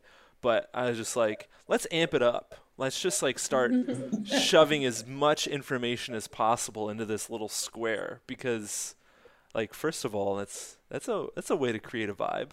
But it's it's Mhm. like it's so lacking. It's so lacking. I think we we're entering back into the time where like you know, we have all of these different spaces. You know, like the travel agency has like six different ways to connect with it. And it's like, how do we start to organize these as artists or as organizations in a way that, that makes sense? Um, Instagram isn't enough anymore for artists. For sure. Well, and I and Madeline, I'll say I, I noticed that in your links to share, um, one of them is is your TikTok account. Oh yeah. And I can. I can kind of play that character on the TV where it's like, wait, who are you? Tell me about that. And because, uh, but I genuinely have not seen your TikTok yet, which I apologize. Um, but can you tell tell us a little bit about um, what what TikTok has done for you um, in terms of process or your art? Yeah. So honestly, like um, not much yet, but okay. um, I think that it's fun. It's it's helping me like um, bridge the gap between like photography and painting and like m- moving into more of like video editing i guess if you will because you only have 60 seconds to like portray some idea that you're trying to get across mm. and so it's it's worked in some ways like i i made this like one time lapse video of me um, painting on a mirror, and that like blew up. But nothing I've made wow. ever since has done anything, which is hmm. fine. I'm fine with that because I'm just experimenting on TikTok. But I have seen like, you know, I don't know if you watch TikToks at all, but like there are people who make like one video and then all of a sudden they have like a million followers and their lives yes. have changed. Yes. So it's like so it's like I don't know, like should you just keep making and trying and like maybe maybe you'll get a million followers and then before you know it your life has changed or it maybe will never happen. But the the idea that like if you can make like two 60 second videos and suddenly you are you have access to the creator fund like yeah. I don't know that sounds exciting to me. I'm terrified by the prospect of having a million followers on tiktok. Like if somebody did that to me I, I would be they're like hey we got you a gift. Like merry christmas. Here's here's now all of this responsibility like good right. luck like ah but i know i made i'm this one video that i made i i it gave me gave me like 2500 followers and that's not that Whoa. many but in yeah. my head i'm like i'm like oh god like do i need to keep making and but i don't there's no pressure to keep making but uh-huh. that's good i don't know like the fact that like one video can just catapult you somewhere that blows my mind mm. Well, and I think that TikTok in that way doesn't have the same algorithmic familiarity that we have with other apps. Like yeah. if you yeah. have one image on Instagram, I don't care who you know, that's not going anywhere. You know? Yeah. You know, like that's like it could even be the main like a new account of someone. Like you know, it's still only going to get probably a, like a fourth if Kanye West started a new account and and, just, and he even plugged it, it's still going to get like not even you know remotely what it, it could if mm-hmm. he kept using it. Uh-huh. And I think TikTok's interesting in that way because, um, you know, I think it's it's one of the few apps that has done the thing where like you see a thing and now it's going to keep showing you that. So like for instance, mm-hmm. for me, frog TikTok is all over the place because I love watching frog TikTok videos, and I have to um, there's a, a, frog named Mango that passed away very recently, and I got very, very emotionally distraught when he passed. And um, I shared that on Instagram. And a few caring loved ones um, reached out to me, but so RIP Mango. But anyway, is that like I do think the the space that TikTok has, especially for art, I think is is just beginning and it seems like you're mm-hmm. already ahead of the curve with a lot of people, and I think that's super cool. yeah, Nikono in chat says I'm 100% here for the million TikTok followers, and and also says people are flooding to TikTok, but nobody is posting. So discoverability if you post is crazy high, even if your content is shit, like mine. that part I don't know if it's true. I said true just before. Okay, no, no. Uh, I, I wish we all had like a, a, simultaneous filter that would like turn us all into old people, like an old people yeah. filter face that we could put on as an overlay for this conversation right now. As we talk about TikTok and the, the Gen Z kids. Well, well, Madeline, will you feel any um, any need to to do any little dances like while you kind of like kind of paint your stuff? Like, I, I hope you th- are you interested in doing it? Absolutely not. Like I no. am not. Okay. You had a dancing um, TikTok. Well, no, you weren't dancing. That was the thing. Is you were I, explicitly yeah, not dancing.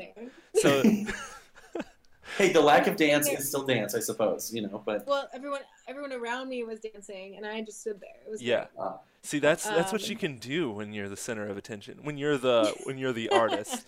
yes, Siggy Wop Yeah. says all she does is beg me uh, to dance. Uh, to the WAP Oh. dance, yeah. ah, yes.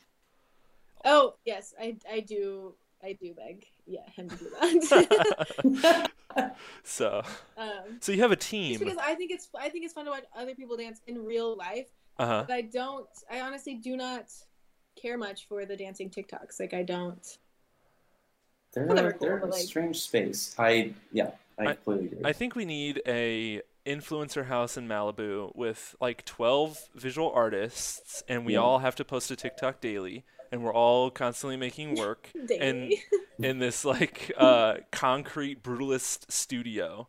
yes. And you know, we just like we just need like I don't know, like 10 million dollars in funding from the Warhol Foundation, and we could just have Sure. like a visual artist influencer house in Malibu with a huge studio and like a printing press and stuff, and and that's like all we need to become TikTok legends. Let's do that's- it. Who do we call? it. Ten Yeah. million dollars a house. Warhol. Easy. We just call the Warhol Foundation. I'll submit Does- the grant does- later does today. Well, I mean, does what would be more Foundation Warhol than that? TikTok? Yeah. I mean, that would be like the most Warhol Foundation thing ever. Is like yes. like TikTok would not. I mean, Instagram wouldn't exist without Andy Warhol for sure. Oh, uh, 100%. yeah. But you know, I mean, we could even start wondering if TikTok would. Wow. Well, that's certainly what we're here to discuss. Obviously. Uh, But- but yeah, go follow her. Go follow all of us. We're we're over there trying to figure it out. I mean, I Yeah. posted Yeah. a video and it got like 1,200 views, and I'm like, am I famous? What happened? um, but I think everybody's first video gets like over a thousand views, uh, which is so strange.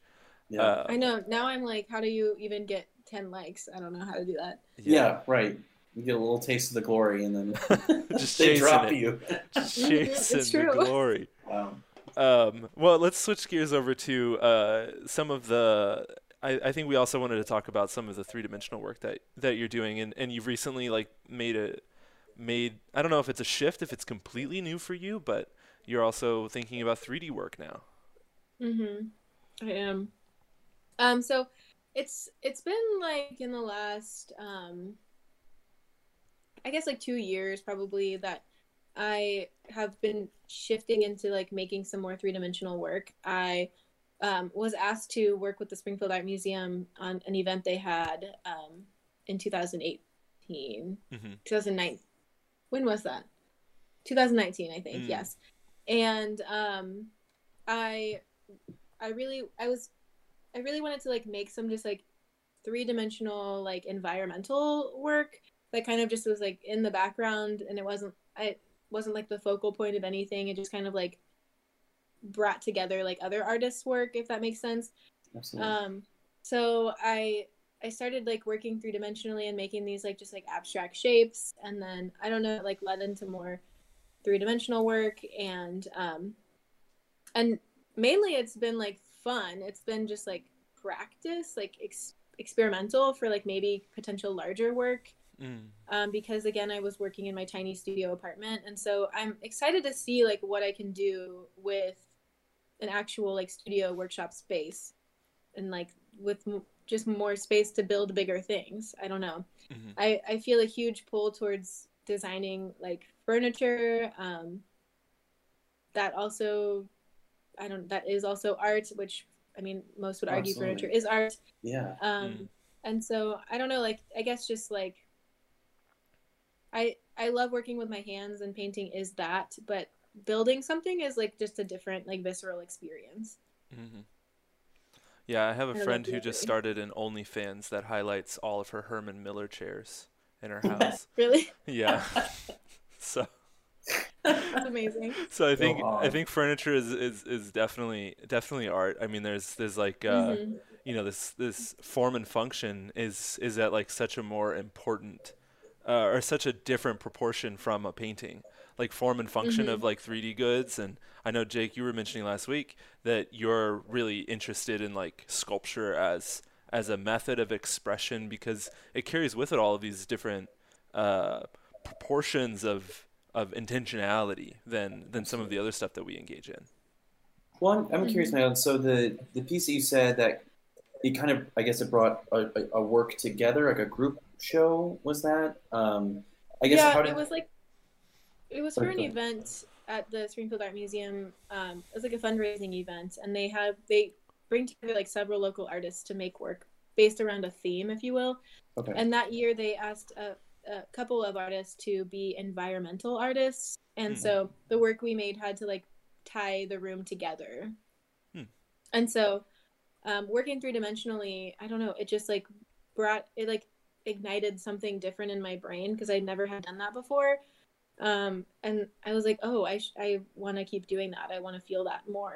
and so yeah i don't know and then with this last um, exhibition i had i wanted to tie in some three-dimensional pieces with the painting. So like every three-dimensional sculpture that i made um, was drawn from one of the paintings that i made if that makes sense. So they like sat in front of each painting that it was drawn from Hmm.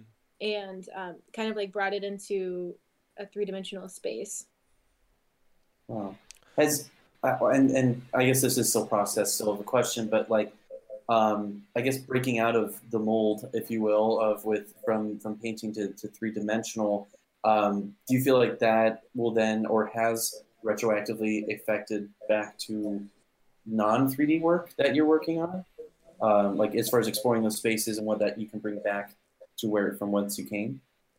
I actually do, um, because now that I've done some three dimensional, like some sculptural work, I can I feel like my uh, the material that I want to work with, painting wise, is I I'm I want it to be different. Like I really love painting on the mylar, but I am limited by it in some Mm. ways, and so I want to ex- see how I can expand. Um, outside of the mylar maybe keep using the mylar but i want to see how i can expand on that a little bit more Mm. um, because i don't ever like painting is so therapeutic and like meditative for me i don't ever want to stop painting Absolutely. um, but i also think it's really like meditative to build something Yeah. Oh, absolutely. and, and maybe a cat castle can be next or something like that. The the pinnacle of furniture, yes. cat furniture. I Uh, mean, I will say, I'll have to find the account. I can send it to you. There is an Instagram uh, where this person does tufting, and but they're also into furniture, so they kind of add the two spaces of like adding the rug kind of tufting uh, material or tufted, you know, work to that, and they make like basically like actually cool cat castles, which I think is Yeah. really hard to do. sounds Um, tough. and and it's Tough. it's it's and uh, it's it's it's something that uh, I, I've I've really enjoyed as someone who's kind of curious again in the sculpture form, also tufting, but also like that there's like a natural play to it, you know that Mhm. um, that there is a physical element of of I, I, would, I hate to say but like practicality, like it, it does something. It is an item to be bought. yeah. Um, well, and, and curious of that idea of like furniture, um, kind of moving to that, like how, like you know, that at that point you have to think about like function, not just form, you know, Mm-hmm. because someone. If, do people sit on your chairs? Uh, That's my first question. Is are these are these to be just in the, in a uh, on display? no they they 100% work they they hold two bodies even i have Oh. tested them out a love seat. um yeah a love seat yeah. Um, so yeah, no, I definitely think that the function is important. Um, Mm. I think that even in the future, I might like to like try to like bridge the gap between like painting and furniture design and like Mm. just I don't know like the uh, who knows where it could go. Like it, the, Yeah. the possibilities are endless. But um, I just know that like I feel like I'm on the cusp of like a different, just like a different way of expression. Yeah. Well, and I think that importantly for painters, and, and we didn't even get into the painter conversation, which I think is a is a really good conversation of like what is a painter? Why do we call ourselves painters, or what does painting Mhm. do? But but it might, it's probably a nice a nice like counterpoint to your practice to create things that have function, to create things that have like physical physical forms. I I notice sometimes like when I'm doing too much painting, then I need to like you know, repair something or I need to like do something that has like f- I need to organize something, like organize a shelf, something that has like real world implication um, that that uh, you know provides me a sense of of, of meaning uh, uh, outside of what what the painting can do from time to time. I I do also have some viewer questions here from Chris Griffin. Um, first one is. Uh, would you rather be an artist and get money for your art, but no one see your art, or would you get would you rather have no money but lots and lots of people seeing your work? Hmm, that's an interesting question. I thought so too. Yeah. I think that I would definitely get no money and have lots of people see my work. Mm. Um, I don't think that. I think that we are just ruled by money, and I don't think that it is the reason that anyone should make anything. hmm Especially um, art. It's it's a, it's especially bad art. look. I see. I feel like I see so many individuals just like make something, and people are like, "I want to buy that," so they just like ma- keep mass producing the same thing over and Mhm. over again. And I'm like, "Okay, we get it. Like, we can, you can you can paint this portrait. I get it, but like, Uh-huh. come on, like let's expand a little bit more." And like it's so easy to do that because you think like, "Oh, people want to give me money for this, then it must be great." But that's I think that those two things don't necessarily coincide yeah. Absolutely. in my opinion. So I think I would rather have like uh, a more extensive viewing than monetary gain. Cool. Yeah. Rick, real quick, do we have a, a image of the of the chair that we could show? Because then we were discussing it a little bit. I I don't. I thought we had it in the. I don't think I sent it to him. Oh, okay. Well, either way, uh, on Alan's Instagram, there is a chair, uh, pretty pretty much at the top, um, that I would really highly suggest people check out because um, I just I especially just know that like if I was watching this show, I'd be like, I want to see that damn chair. so it, uh, we can drop the link in the chat or something like that. Um, but if nothing else, go to Uh, I got it Instagram. here. Oh, you got Let's it? Okay. See. Rick's the Rick's the tech master. He's gonna there. Bam! Look at that. There it is. So, That is that is a love seat. and yes. I and I should mention that I made that with my friend Matt. Um, but the way we designed it was that we wanted it to be um, like a DIY chair, so like anyone could build this theoretically. And Yeah. we built the we built the two separate sides so that you could custom like we you could show that it could be customized. So like mine is obviously like the wonky, um, abstract shapes, and his is the more like geometrical slats. And we wanted to show that you could literally make the seat or the back look like whatever you wanted to, as long as you build the base the same way.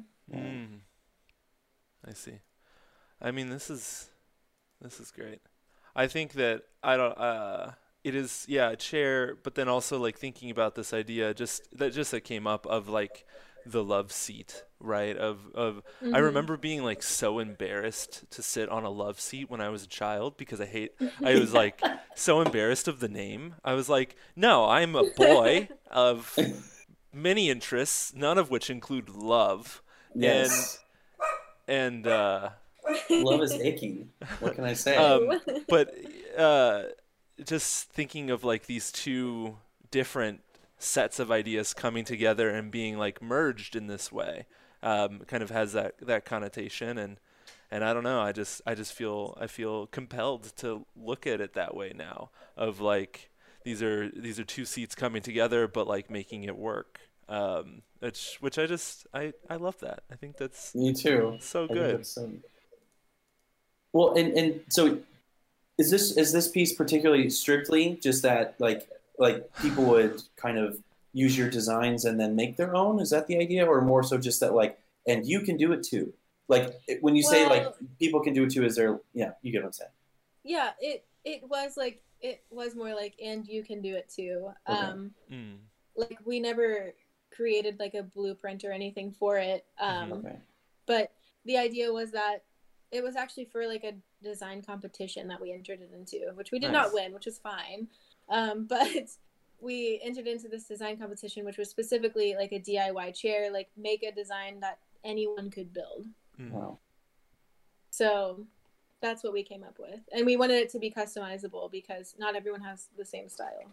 For sure. Well, and I, I do love the choice that you made. That I, I love the idea of like if this is let's say a love seat that like you can almost kind of decide like well which which which seat are you or which seat are you today?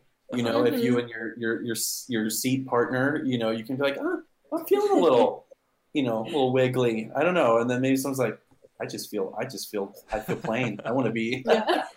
Yeah. Chris in the I chat the- says, Yeah. might as well call it a cootie chair. I mean, let's Yeah. be honest. Ew, icky. Uh, Um, no, I, I love I love like modular modular goods, like modular furniture, and and I think that you all should have won the design competition I agree. because like agree. being able to just switch out these different panels or or having like you know a set of them that come with it, like 6 Mhm. different designs, and you could just you know switch out the bases and the tops and mix and match. Like furniture that would is not cool. as mixy and matchy as I'd like it to be. You have to like buy a whole new set. You have to spend a thousand dollars if you want something new, and and sometimes that's difficult to do for for For us sure. non thousand dollar folks. Well, I have to Yeah, say, I keep. I keep looking at this even deeper and deeper, and I, I have so many questions. So, and we can move on to another piece too. But I, we're we're in the segment We're called here. Chair Chat. So We're- yeah, we're, we're you know, welcome to Chair Chat, everyone. This is the place where we chat about chairs. Have a Um, seat. Yes. Uh, um, so noticeably, like uh, the you know, there's there's very you know linear lines being used. However, the functional shape of it is very loose. Um, I guess what what brought you to to that method? Um, I guess like we wanted it to be very like adaptable. Um, we wanted it to be like a chair that could be placed in any environment and it would work. Um, like obviously this chair could be made with different types of wood. You could stain it. Um, I don't know. I think that the shapes that we chose, at least for like the base of the chair, Yeah. work would translate well to almost any interior design space, hmm or at least a lot of them. Yeah. agree. absolutely. So Yeah. we chose something that was like simple, and then we were like, okay, the back, the back and the seat, you can just like, you can do anything you want. Like, it can be as weird as you want. And so I think that that was how we started, at least, like something very simple. And we, when we were brainstorming the idea, we realized we had very differing styles, and so like we had to sort of uh, meet in the middle Mm. Hmm. because I kept wanting to do like like you can see my side of the chair. I kept wanting to do like weird like organic shapes, Yeah. and and he was like very linear, like even like even thought about concrete for a while, and like oh wow. um, and so like we just had to s- sort of fuse find something in the middle that we could Yeah. Like Absolutely. love. Uh, yeah. like love. like love itself. Yes. Shout out to Matt Strom on Instagram. You can go, you can go click, you can go tap in, if you know what I mean. Tap through. I've been trying to say that more instead of click. It's like no one's clicking anymore. Although I did just get a cool new mouse, but Ooh, that's a sick mouse. um, but yeah, I, I hate to be the bearer of bad news, but we're gonna have to uh, wrap this up here in the next few minutes, Aw. and Bummer. we can do it again. It's like I I kind of just want I don't know every week. It's like oh we could do this show every week. Like the Jake Rick Jack show could take Yeah. place every week. The Jake Rick Madeline show could take place every week, and then we just have to keep that. getting more guests. But but uh, I mean Four we would like twenty people. A yeah snowball show. or just like this is what we do. This is just like full on news channel. It's just art chat with Jake and Rick every day of the Yeah. week with one of Yeah. the different cast members. Um, yes, exactly. but I really enjoyed the conversation. I do have to do a service to our guests by um, asking the lightning round ten questions of power uh, that we ask that we ask everybody. Siggy Wop, thanks for the follow. You're now traveling with us. Um, so thanks for everyone who's watching. If you're interested in following, please follow. If you're interested in subscribing, drop a sub or use your free Amazon Prime sub uh, and take money directly out of Jeff Bezos' pocket. Um, so we got the lightning round of ten questions. So we'll we'll we'll we'll hit this up in the next few minutes. So Madeline, what is one simple thing that you're trying to get good at right now? Get good at um making my plants bigger. Very good. Nice. Okay. Um, oh, my list has changed. I'm sorry, Jake. Do you have Do you have the next question? I I do. Um, I if it's what I think it is, but Go for it. um, what is your favorite type of gum? Gum. yeah, gum. gum. We're big on uh, gum here. I don't chew gum, but I guess, I guess like spearmint. I don't know. Five. Five gum. That's what I'm talking about. Oh, don't get him started. Stimulate your motherfucking senses, boy. Oh boy, we have to have some sort of like image drop if they'd say five gum. I know. I, I Are you well, sponsored well, by Five as well? That's my Yeah, dream. right. My dream is to get Five Gum to sponsor the podcast because I think it would be Oh, so such a ridiculous, like such a ridiculous marriage. Art and gum, perfect. Um, I'll, I'll just take the next one. Yeah, take the next one and then I'll Um, hop in. Have you successfully completed a game of Monopoly in your life? I have actually just a few weeks ago. Whoa, I I you were beat, bored. Yeah, I beat Siggy Wop. I beat Juan, my boyfriend, uh, in by a landslide. Like I just killed him. Just demolished, absolute capitalist overlord. Yeah. Just killed him. Yeah, it. and he was pissed because that's his favorite game. So Ooh. Oh wow, get shit on Juan. Uh, Chris Griffin in the chat says gum for the plane ride. Uh, See, there's the Makes tie-in. sense. There's the tie-in. it is. There's always a tie-in. uh, and Easy Maestro in the chat says, "Bro, Kelsey, his girlfriend, would f him up in Monopoly." Wow. Oh, wife. Oh God, wife.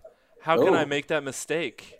I've known them my whole life. hey man, it's we're doing it live. It's all good. there we go. Okay, the next one is no holds bar. What is your dream job other than anything in the art world?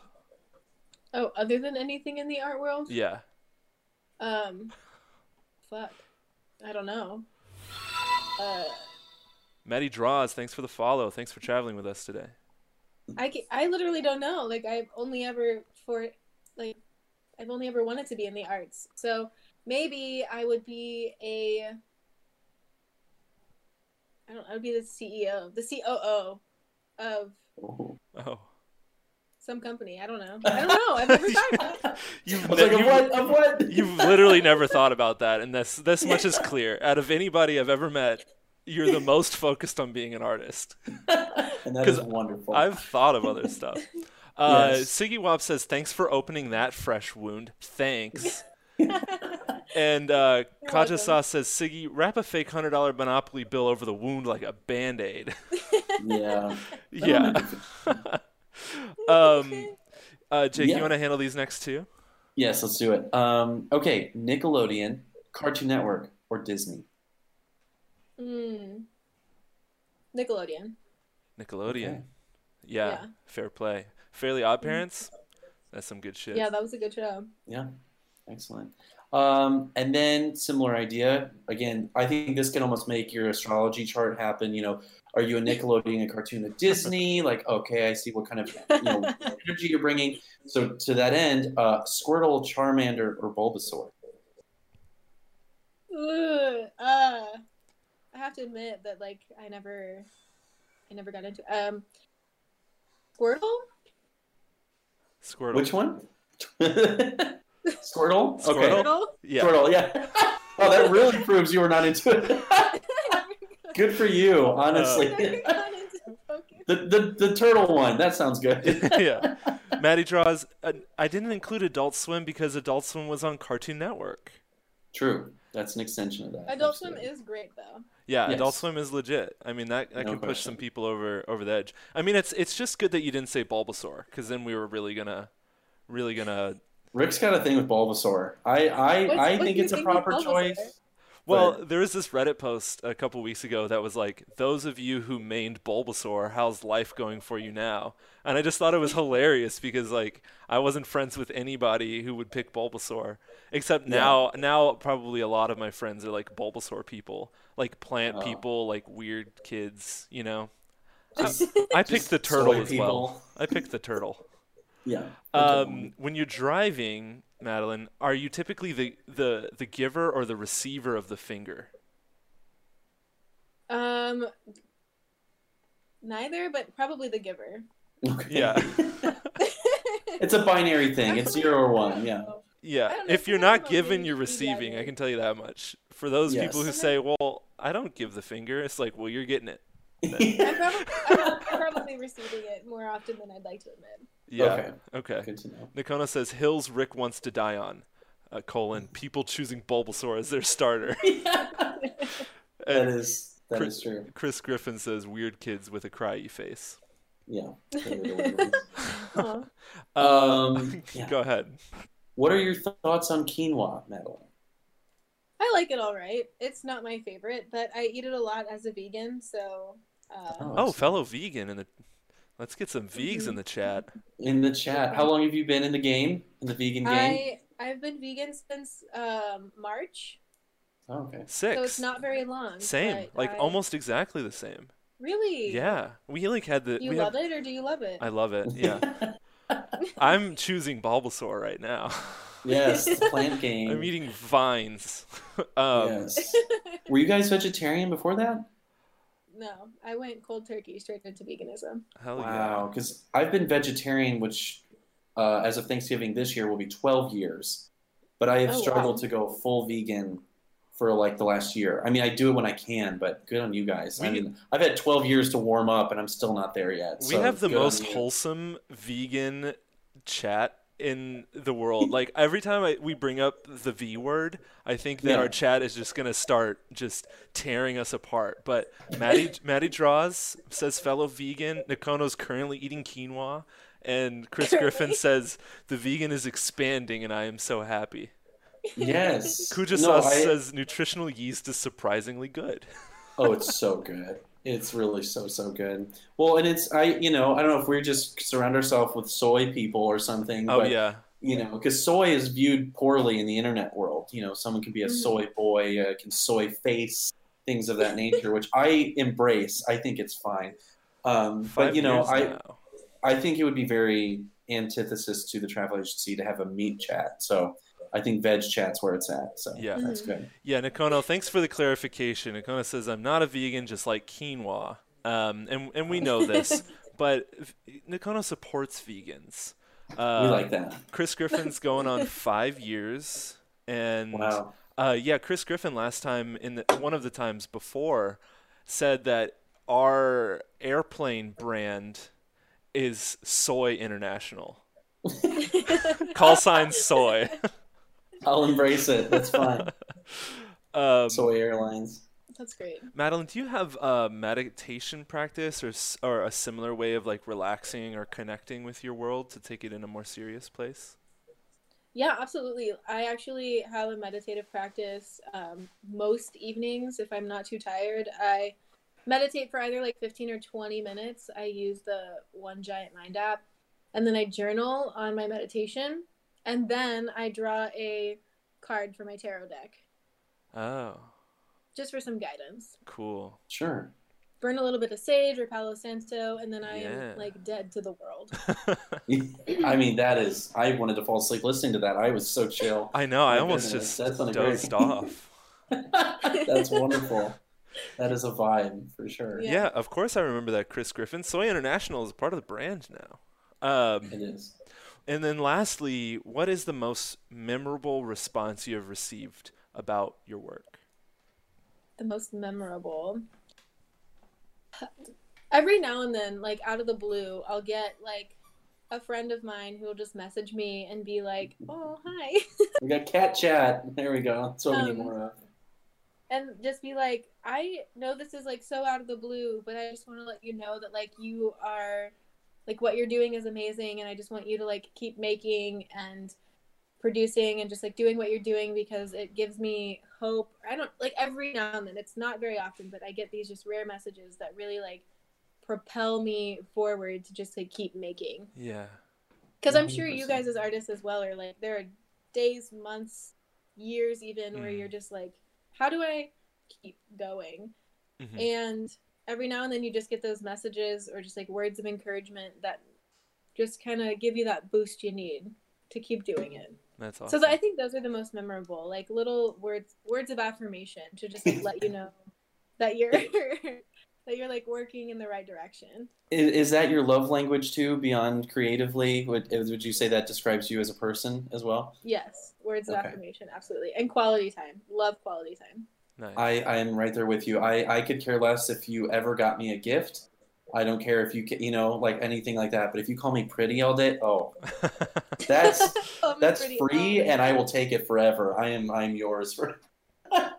so, but likewise in art, you know, too. Like I don't I don't need someone to buy my stuff, but if someone says that it, it like really they really enjoyed it or motivated them or they something like Yeah. that's all I could ever possibly Yeah. ask for. Nico in the Yeah. chat says, "Tell me my art is good." Yeah. and and uh, a couple other things from chat. Um, yeah, the the soy emote is coming uh, soon. You know, we've got we need seven more subscribers. If you want to nab one of those VIP badges, you can subscribe or get one of those first badges. Actually, we got seven more left. So once we hit 15, maybe the next emote will be soy. Will be a soy emote. I think it'll be good for us. So if you're interested, you know, drop a sub. We'll we'll appreciate that, and we'll make a soy emote. But I do also just want to tell you both that like you are, you know, I I'm just so happy to have this time with you all, and and I li- I like that that what you said, Madeline, is is we can have impact, and that's the reason I like that question. Is like what sticks with you, what is hmm. memorable. It's like sometimes it doesn't have to be this huge thing that you know this letter that we write to the artist that we admire. But it can just be like these passing moments of saying like man that painting like really got me. You know i i didn't understand and now i understand. Or i love the palette or just i love it through all this adversity. And th- and this is what i'm saying to you now madeline is is through all this adversity that you've experienced and and some of the the negative traumatic things in your life that you've taken that and made work and like shown it publicly which is incredible. And it's it takes incredible strength. And i just i i don't even i you know i don't feel like i am there yet. And i just feel really uh inspired by the way that you take those spaces and, and share them with the world Well, thank you. yeah That means so much. Thank you. it's it's so cool and we're so happy to have you here and and jake i'm going to tell you up and down all the time how much i love you and how much value you bring to every, Oh, everything that you touch well, we do that in our private life, so Rick, we'll we'll keep that behind closed doors. We don't need to bother the public with that. We'll keep that on Madeline. But um, just just to uh, agree with Rick here is just I think that um, I man, I think your work and the type of artist that you are, I think it is the future in a lot of ways. And I Mhm. I think you know the way that you're deciding to to show your work again, not just in subject matter, but also in process, and honestly, just exploring you know every everything um, medium, and you know you're expanding on these worlds and and being able to share that. I think, like I said before, is I think a superpower, and feeling genuinely comfortable in that. Which is to say, that like you'll take the negative, you'll take the positive, and to kind of sit there with all of it, you know, and just swim in. I think is is really um, a remarkable thing. So I, I really appreciate your time here today, and and Rick, you as well. thank you thank you you know, this is I'm so glad we could do this today. yeah yeah, it's been so fun. I wish that it this three hours like flew by. To be honest. It really did. I know. I have to say, I think this is the episode that's flown by the fastest for me. I'm like, I'm like, I literally feel like I just sat down. So yeah Is it is it the Cutwater? Me- yes, it is. You know, it's this vodka mule brought to you by Cutwater Spirits. Make time fly when you're talking about art with your Fugu vodka. Uh, Kuja Sauce in the chat says, uh, sharing experiences between humans is one of the most connecting things we can do, in my opinion, whether it be through art or music or video games or whatever. So you are all doing good stuff. Well, Oh, Kuja Sauce, we we appreciate that. No, I think it froze. oh no. the vibe was too good. It was too thick. Oh, It was too- uh, we we we briefly dropped the stream there. Uh, what I was Yes. saying was to the chat, um, sharing experiences between humans is one of the most connecting things we can do, in my opinion, whether it be through art, music, video games, or whatever. So you're all doing good stuff. Um, but yeah, Yeah. so thanks for sharing that.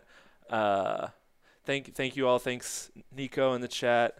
Uh, Kuja says we have thick vibes. So you know we Thank we, we have expanded. yeah, what what did you say? I was gonna say like thick with two C's. Exactly. like- Yes, and a Okay. Q somewhere. Yes. Uh, yeah. Thick vibes, the After Dark travel agency show. Yes. um, well, I, I, I think that, like you all said, it, it, flew by thanks to the vodka. It flew by thanks to all the love. And Madeline, we definitely want to have you back on in the future. Of course, you're welcome anytime.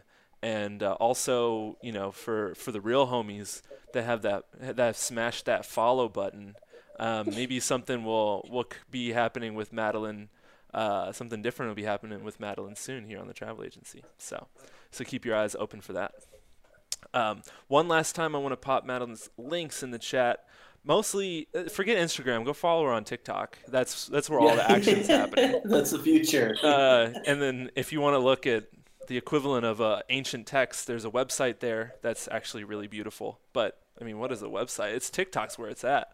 Um, but yeah, uh, so Chris says, I'll keep my eyes open until I have a red eye. Oh, we got, oh, area. Wow. We got airplane puns coming in in all directions here at Soy International. Coming in for a landing.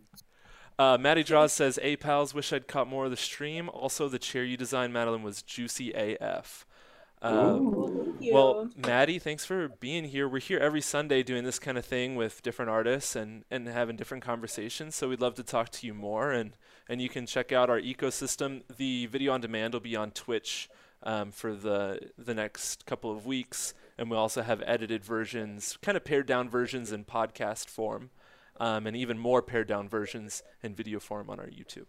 Um, so the last kind of ritualistic thing we do is we go around and and just if there's anything else you want to say to the people watching um, before we go.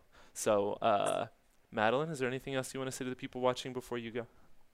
Um, I guess I just want to say thank you. Um, I can't, I personally can't see who's on, but I imagine whoever is there that you're wonderful people. and um, I very much appreciate you wanting to listen to us chat about art and my work and life and Cutwater vodka. Yeah, um, shout out for three hours. Fugu.